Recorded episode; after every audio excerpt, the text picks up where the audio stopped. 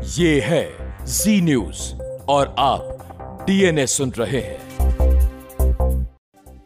आज सबसे पहले आप अपने दिमाग पर ज़ोर डालिए और सोचिए कि किसी भी देश का सबसे बड़ा ग्लोबल ब्रांड एम्बेसडर कौन होता है। इसका जवाब है उस देश की नेशनल एयरलाइन या राष्ट्रीय एयरलाइन, जैसे Singapore Airlines, Qatar Airways, British Airways वगैरह। इसी तरह भारत का सबसे बड़ा ग्लोबल ब्रांड एम्बेसडर है एयर इंडिया। लेकिन आज ये कंपनी प्राइवेट हाथों में चली गई है, जिसका कि लंबे समय से इंतज़ार हो रहा था। आज टाटा सन्स ने कर्ज में डूबी इस एयरलाइन कंपनी, यानी एयर इंडिया की 100 परसेंट हिस्सेदारी अठारह हज़ार करोड़ रुपए में खरीद ली। इसलिए आपको यह याद रखना है कि एयर इंडिया को टाटा ने खरीद लिया है अठारह हज़ार करोड़ रुपए में।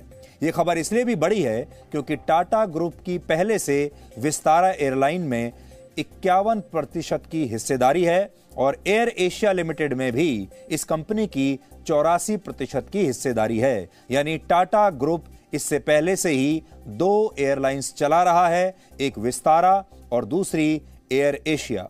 यानी अब इस क्षेत्र में टाटा ग्रुप के पास अकेले ही लगभग 25 परसेंट की हिस्सेदारी हो जाएगी। इस वक्त किस एयरलाइन का क्या मार्केट शेयर है? भारत के आसमान में, वो आप यहाँ देख सकते हैं। अगर आप देखेंगे एयर इंडिया का इस समय जो मार्केट शेयर है, वो है तेरह दशमलव तीन प्रतिशत। इंडिगो सबसे बड़ा प्लेयर है। उसकी जो हिस्सेदारी है, वो लगभग सत्तावन अट्ठावन परसेंट है। एयर एशिया चार दशमलव चार गो फ़र्स्ट जो पहले गो एयर हुआ करता था, छह दशमलव आठ परसेंट स्पाइस जेट आठ दशमलव नौ परसेंट और विस्तारा का जो शेयर है इस समय, वो है आठ दशमलव दो परसेंट। यानी अब टाटा ग्रुप अकेले ही भारत में तीन एयरलाइंस चलाएगा। एयर इंडिया चलाएगा, विस्तारा चलाएगा और एयर एशिया को भी वही चलाएगा। वैसे एयर इंडिया की यह टाटा समूह में एक तरह से घर वापसी है। टाटा ने ही आज से नवासी साल पहले वर्ष 1932 में एयर इंडिया की शुरुआत की थी। उस समय मशहूर उद्योगपति जहांगीर रतनजी दादा भाई टाटा, जिन्हें जे आर डी टाटा कहा जाता है, उन्होंने इस एयरलाइन की स्थापना की थी और तब इसका नाम एयर इंडिया नहीं हुआ करता था, तब इसका नाम था टाटा एयरलाइंस। उन्होंने अपने नाम पर ही इस कंपनी का नामकरण किया था और तब इसे कहते थे टाटा एयरलाइंस। दूसरे विश्व युद्ध के बाद जब विमान सेवाओं को दुनिया में फिर से बहाल किया गया तब 29 जुलाई 1946 को टाटा एयरलाइंस एक पब्लिक लिमिटेड कंपनी बन गई और उसका नाम बदलकर एयर इंडिया लिमिटेड रख दिया गया। और आज़ादी के बाद तत्कालीन भारत सरकार ने एयर इंडिया में उनचास प्रतिशत की हिस्सेदारी ले ली और फिर वर्ष उन्नीस सौ तिरपन में तब की सरकार ने, यानी जवाहरलाल नेहरू की सरकार ने इस इस एयरलाइन का पूरी तरह से अधिग्रहण कर लिया था, यानी तब से एयर इंडिया सरकार के कब्जे में है। लेकिन अड़सठ वर्ष के बाद आज एक, एक बार फिर से एयर इंडिया टाटा ग्रुप के पास चली गई है। हालाँकि आज एक बड़ा सवाल यह है कि इस डील से आप लोगों को क्या फ़ायदा होगा और क्या टाटा ग्रुप वाकई एक बीमार घाटे में चल रही एयरलाइंस को मुनाफा कमाने वाली कंपनी में बदल पाएगा? पिछले दस साल में केंद्र सरकार ने एयर इंडिया पर एक लाख करोड़ रुपए खर्च किए हैं। ये खर्च राफेल लड़ाकू विमानों की डील पर खर्च हुए उनसठ हज़ार करोड़ रुपए से भी लगभग दुगना है। यानी सरकार ने इसे चलाने की भरपूर कोशिश की, बहुत सारी कोशिशें की। लेकिन इसके बावजूद एयर इंडिया को प्रतिदिन 20 से 25 करोड़ रुपए का घाटा उठाना पड़ रहा था। एक दिन का घाटा है 20 से 25 करोड़। अब सोचिए कि सरकार कब तक इसे चलाती। अब दूसरा सवाल आपके मन में यह होगा कि क्या अभी जिस तरह से एयर इंडिया ऑपरेट कर रही है और छोटे शहरों में भी उसके विमान उड़ान भरते हैं, क्या प्राइवेट एयरलाइन बनने के बाद भी उसमें कोई बदलाव आएगा या वो ऐसे ही चलती रहेगी? तो फ़िलहाल जो स्थिति है, उसमें आपको बीकानेर, मदुरई, अगरतला और कोयम्बटूर जैसे छोटे शहरों के लिए भी एयर इंडिया की फ़्लाइट मिलती है। इसके अलावा एयर इंडिया भारत में और भी बहुत सारे सुदूर इलाकों में अपनी फ़्लाइट ऑपरेट करती है, क्योंकि ये एक सरकारी एयरलाइन है। इन शहरों में केंद्र सरकार की उड़ान स्कीम के तहत अब हवाई सेवाएँ दी जाती हैं। तो सरकार ने उसके बाद एक नई स्कीम लागू की थी, जिसको कहते हैं उड़ान सेवा। और उड़ान सेवा के तहत एयर इंडिया ही नहीं, बाकी तमाम प्राइवेट एयरलाइन भी ऐसे रूट्स पर अब ऑपरेट करेंगे, जो कि सुदूर इलाके हैं, जो कि ऐसे इलाके हैं जो पहले हवाई सेवाओं से कनेक्टेड नहीं थे। अब ये जो स्कीम है, जिसे आप कहते हैं उड़ान, ये सब एयरलाइंस पर लागू होती है, चाहे वो सरकारी एयरलाइन हो या चाहे प्राइवेट एयरलाइन हो। इसलिए अब वो बात नहीं रही कि एयर इंडिया को ही ऐसे रूट्स पर ऑपरेट करना है, जहाँ मुनाफे का कोई सवाल ही नहीं है। क्योंकि इससे पहले एयर इंडिया जब उड़ान स्कीम नहीं आई थी, ऐसे बहुत सारे रूट्स पर ऑपरेट करता था, जहाँ पर एयर कनेक्टिविटी देनी थी, लेकिन उन रूट्स पर फ़ायदा नहीं था। इसलिए एयर इंडिया के प्राइवेट एयरलाइन बनने में भी उसमें, इन रूट्स में कोई बदलाव नहीं आएगा। ये एयरलाइन मौजूदा समय की तरह अंतर्राष्ट्रीय और डोमेस्टिक उड़ानों की सेवा ऐसे ही देती रहेगी, इसलिए आप पर इसका कोई असर नहीं होगा। एक पैसेंजर के तौर पर, यात्री के तौर पर आप पर कोई असर नहीं पड़ेगा, बल्कि आपके लिए अच्छा ये होगा कि अब आपको एयर इंडिया में जब आप सवारी करेंगे, एयर इंडिया में जब आप सफ़र करेंगे तो आपको शायद पहले से कहीं ज़्यादा बेहतर सेवाएँ मिलेंगी। इस समय एयर इंडिया के पास कुल मिलाकर 117 विमान हैं और एयर इंडिया एक्सप्रेस के पास 24 विमान अलग से हैं। अब दूसरा सवाल यह है कि क्या प्राइवेट एयरलाइन होने से एयर इंडिया में सफ़र करना आपके लिए महँगा हो जाएगा? क्योंकि प्राइवेट एयरलाइन अपने हिसाब से अपने जो किराए हैं उन्हें तय कर सकती हैं। तो इसका जवाब है नहीं। घरेलू उड़ाने के लिए एक टिकट की कीमत कितनी होनी चाहिए? यह Directorate General of Civil Aviation यानी डीजीसीए तय करता है, जो भारत सरकार की ही एक संस्था है, इसलिए एयर इंडिया के किरायों में कोई फ़र्क नहीं आएगा। हालाँकि कुछ चीज़ें बदल भी सकती हैं, जैसे अगली बार एयर इंडिया की फ़्लाइट में आपके सफ़र का अनुभव पहले के मुकाबले बेहतर हो सकता है। आपको बैठने के लिए अच्छी और ज़्यादा सुविधाजनक कंफर्टेबल सीट मिल सकती हैं और आपको पहले से ज़्यादा साफ़ सफ़ाई एयर इंडिया के विमानों में मिल सकता है, जैसे कि आपको प्राइवेट एयरलाइंस में मिलता है। और दूसरी सुविधाएँ भी, आपको ये नई कंपनी यानी टाटा ग्रुप अब दे सकता है ताकि आपको एयर इंडिया की तरफ़ आकर्षित किया जा सके, जैसे कि प्राइवेट एयरलाइंस करती हैं। इसके बारे में आज टाटा सन्स के चेयरमैन रतन टाटा ने भी ज़िक्र किया है और उन्होंने लिखा है कि एयर इंडिया को फिर से खड़ा करने के लिए उन्हें काफ़ी कोशिश करनी होगी और उन्हें उम्मीद है कि इससे टाटा ग्रुप की एविएशन इंडस्ट्री में मौजूदगी से मज़बूत व्यापारिक अवसर पैदा होंगे। ये जो आपकी स्क्रीन पर है, ये रतन टाटा का आज का बयान है, जिसमें उन्होंने लिखा है वेलकम बैक एयर इंडिया क्योंकि एक तरीके से एयर इंडिया अपने घर वापस आ गया है। ये जो लैंडिंग है इस बार एयर इंडिया की, ये वापस अपने घर में हुई है। और उन्होंने लिखा भी है, रतन टाटा ने लिखा है वेलकम बैक एयर इंडिया और एक तस्वीर भी इसके साथ उन्होंने पोस्ट की है, जिसमें जेआरडी टाटा एयर इंडिया के विमान से उतरते हुए दिख रहे हैं और उनके पीछे इस फ़्लाइट का क्रू है यह पुरानी तस्वीर आज उन्होंने पोस्ट की है सोशल मीडिया पर। तो टाटा के इस विनिवेश की प्रक्रिया इस साल के दिसंबर महीने तक पूरी हो जाएगी, यानी ज़्यादा समय नहीं है, अक्टूबर तो चल ही रहा है, नवंबर और दिसंबर। दिसंबर तक ये पूरी प्रक्रिया ये पूरी हो जाएगी और आज इस पर केंद्रीय नागरिक उड्डयन मंत्री ज्योतिरादित्य सिंधिया और एयर इंडिया के पूर्व डायरेक्टर जितेंद्र भार्गव ने क्या कहा है आपको हम वो सुनाते हैं जिससे आपको एक्सपर्ट ओपिनियन भी पता चलेगी।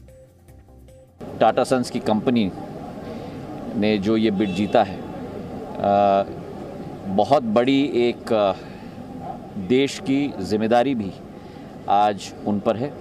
मैं उनको शुभकामनाएँ भी देना चाहता हूँ और मुझे विश्वास है कि आने वाले समय में एक पृथक और एक महत्वपूर्ण सर्विस के आधार पर देश की 130 करोड़ जनता की सेवा ज़रूर उत्पन्न करने में सक्षम होंगे।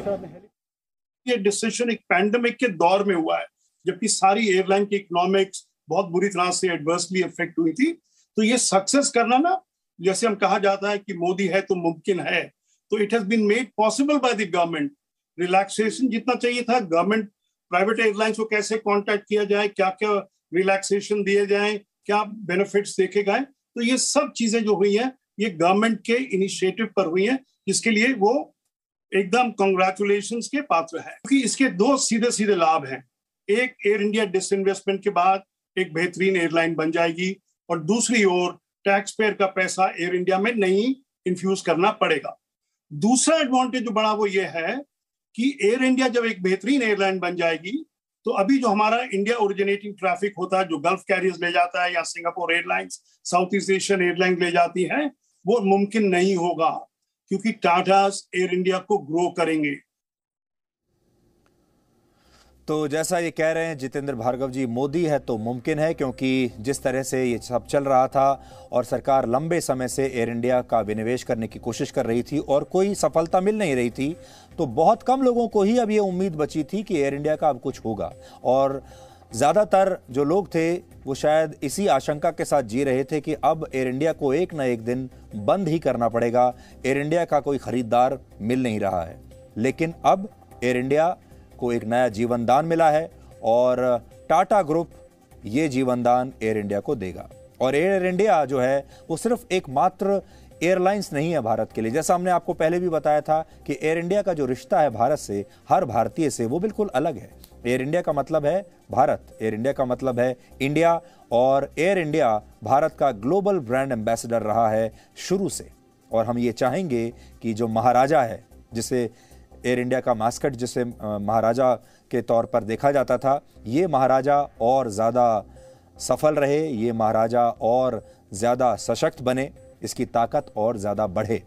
2019 की एक रिपोर्ट के मुताबिक एयर इंडिया में कुल दस हज़ार कर्मचारी हैं। अब टाटा ग्रुप को इन सभी कर्मचारियों को एक साल के लिए रिटेन करना होगा। तो ये जो दस हज़ार कर्मचारी हैं, ये बड़े बेचैन होंगे इस समय। और इन्हें यह लगता होगा कि अब इनका क्या होगा। तो इन सब के लिए हम ये बता दें कि टाटा ग्रुप अभी हमें इन इन सारे दस हज़ार कर्मचारियों को एक साल तक कंपनी में रखेगा, रिटेन करेगा। लेकिन अगर दूसरे साल में टाटा ग्रुप किसी पुराने कर्मचारियों को निकालता है तो फिर उस कर्मचारी को वीआरएस यानी वॉलंटरी रिटायरमेंट स्कीम के तहत कुछ फ़ायदे उन्हें देने होंगे। इसके अलावा सभी कर्मचारी gratuity provident fund post retirement और मेडिकल बेनिफिट्स के हकदार भी इसमें रहेंगे। हालाँकि आज यहाँ यह समझना ज़रूरी है कि भारत की एविएशन इंडस्ट्री घाटे में क्यों चल रही है, घाटे में क्यों रहती है?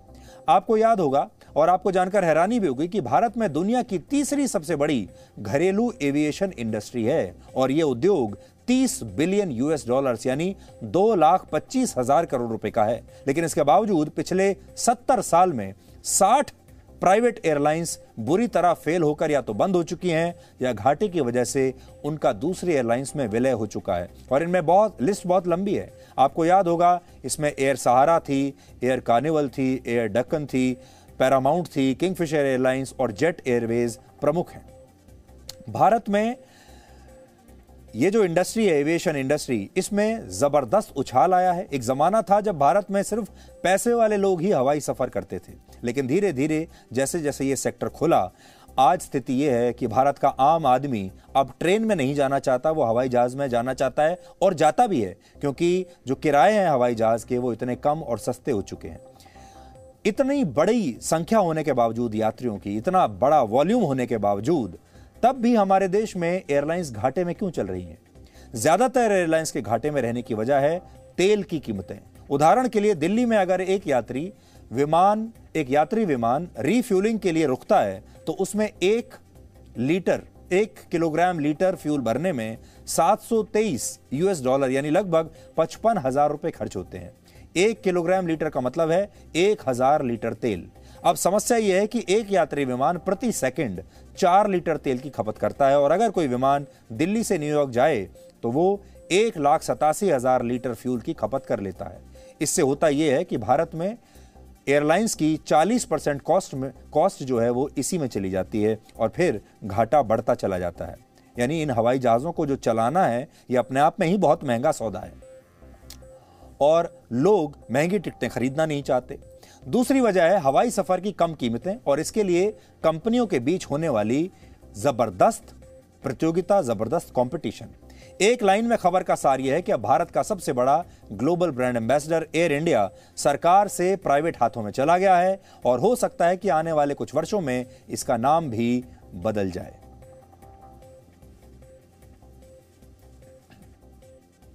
आज हम आपको एयर इंडिया के कुछ पुराने विज्ञापन दिखा रहे हैं। ये 1980 के दशक के विज्ञापन है और जैसा मैंने आपको बताया कि एयर इंडिया का जो सिंबल होता था मैस्केट होता था, वो महाराजा होता था। और ये महाराजा को लेकर ही एयर इंडिया हमेशा अपनी मार्केटिंग करता रहा है, अपनी ब्रांडिंग करता रहा है।